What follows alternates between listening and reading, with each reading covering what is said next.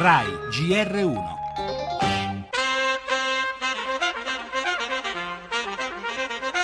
They should continue to pursue financial reform. La Cina deve proseguire sulla strada delle riforme che vanno verso una maggiore flessibilità del tasso di cambio e una maggiore trasparenza. Il portavoce della Casa Bianca, Josh Ernst, parla al termine di una giornata che ha visto aleggiare su Wall Street il fantasma del fallimento di Lehman Brothers. Vero problema ora è l'incertezza che circonda il reale stato di salute dell'economia cinese. La brusca frenata del dragone potrebbe innescare un effetto domino. Il contagio fa paura in Asia e in Europa.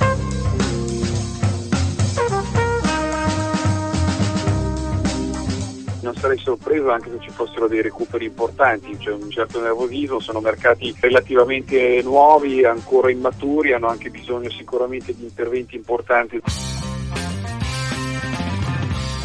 La locomotiva cinese frena bruscamente, sbanda e molti si chiedono se in cabina di guida ci sia un macchinista in grado di riprendere la marcia. Il terremoto che ha investito i mercati di tutto il mondo è generato in gran parte da questo interrogativo e dal ricordo troppo fresco della crisi di borsa del 2008, quella del fallimento della Lehman Brothers, le cui conseguenze ancora stiamo pagando.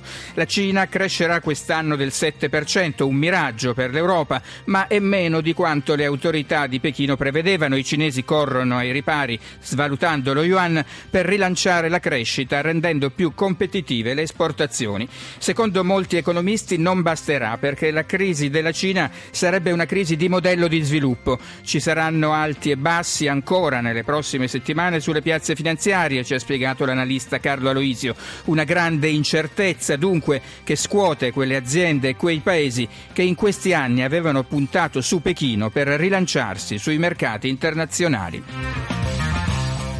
In primo piano nel nostro giornale anche la vicenda dei Marò e la soddisfazione a metà del governo italiano per la decisione del Tribunale di Amburgo. Poi l'immigrazione, Merkel e Hollande chiedono ancora sacrifici a Italia e Grecia per accelerare le procedure.